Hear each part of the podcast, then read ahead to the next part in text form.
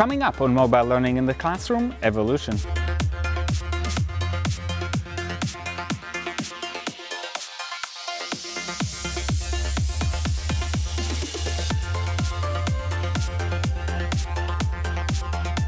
Hi, my name is Guy Trainin and this is Mobile Learning in the Classroom from TechEdge and today we're talking about learning about evolution and I'd like to talk about some free resources that are available to introduce the topic and to go a little bit deeper. And the first thing I want to remind, which is something that not everybody remembers, and that is much of the literature that is classical and that has been produced a long time ago, including Darwin's works, are actually available for free online to anybody who wants. And one of the best places to get it, although that's not the only one, is Project Gutenberg.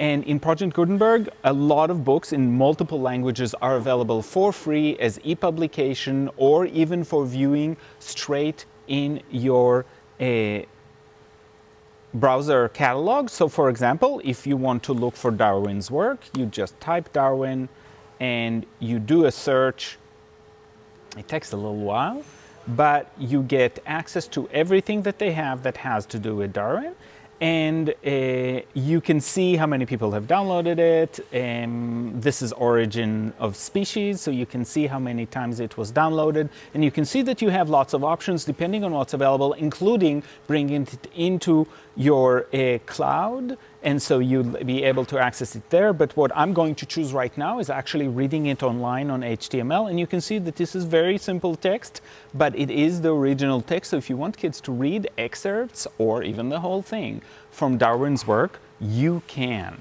And that's a great way to get direct access again this is about Darwin and about evolution, but you can actually have access to lots of other books as well. So this is one way to introduce ev evolution and to start talking about it uh, from the person who uh, started the discussion in many ways, although not the only one. Uh, the other thing is to use some really good introductory videos, and there are a few that are out there. One source is the Khan Academy. I recommend the Khan Academy often, and even here there are lots of videos that help introduce that idea at different levels of sophistication. Uh, this is the, the one that Khan himself made, and so it's very much just sketch the ideas and talk through the development of ideas. That's one way to do it. And the advantage of the Khan videos is they're available through the Khan Academy app, so you don't have to watch them while streaming. You can also download them and watch them separately.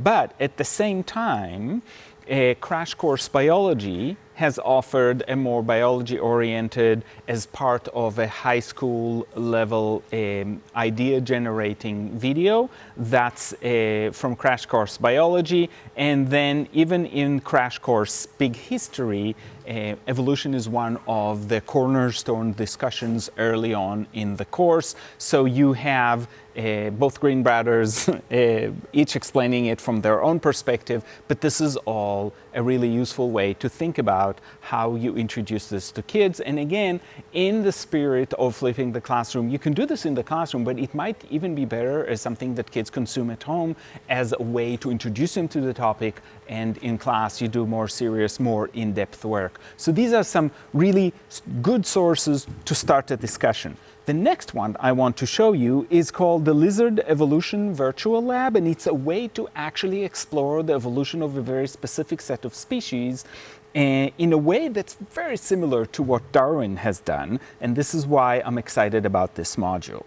In this app, the Lizard Evolution Virtual Labs, you have different labs, and I love this because it has an introduction to the different uh, modules in there, so you can, uh, or every child can actually, every student can read this through, but there's a section for educators saying, here are the learning objectives, this is the overview, and this is what we expect kids to do while uh, they're doing this. And if you're at the first time, you start at the beginning, you see they've integrated information in text, they've integrated videos, and they ask you to familiarize yourself with the ideas because they don't want uh, students to just read quickly through and try to do the work.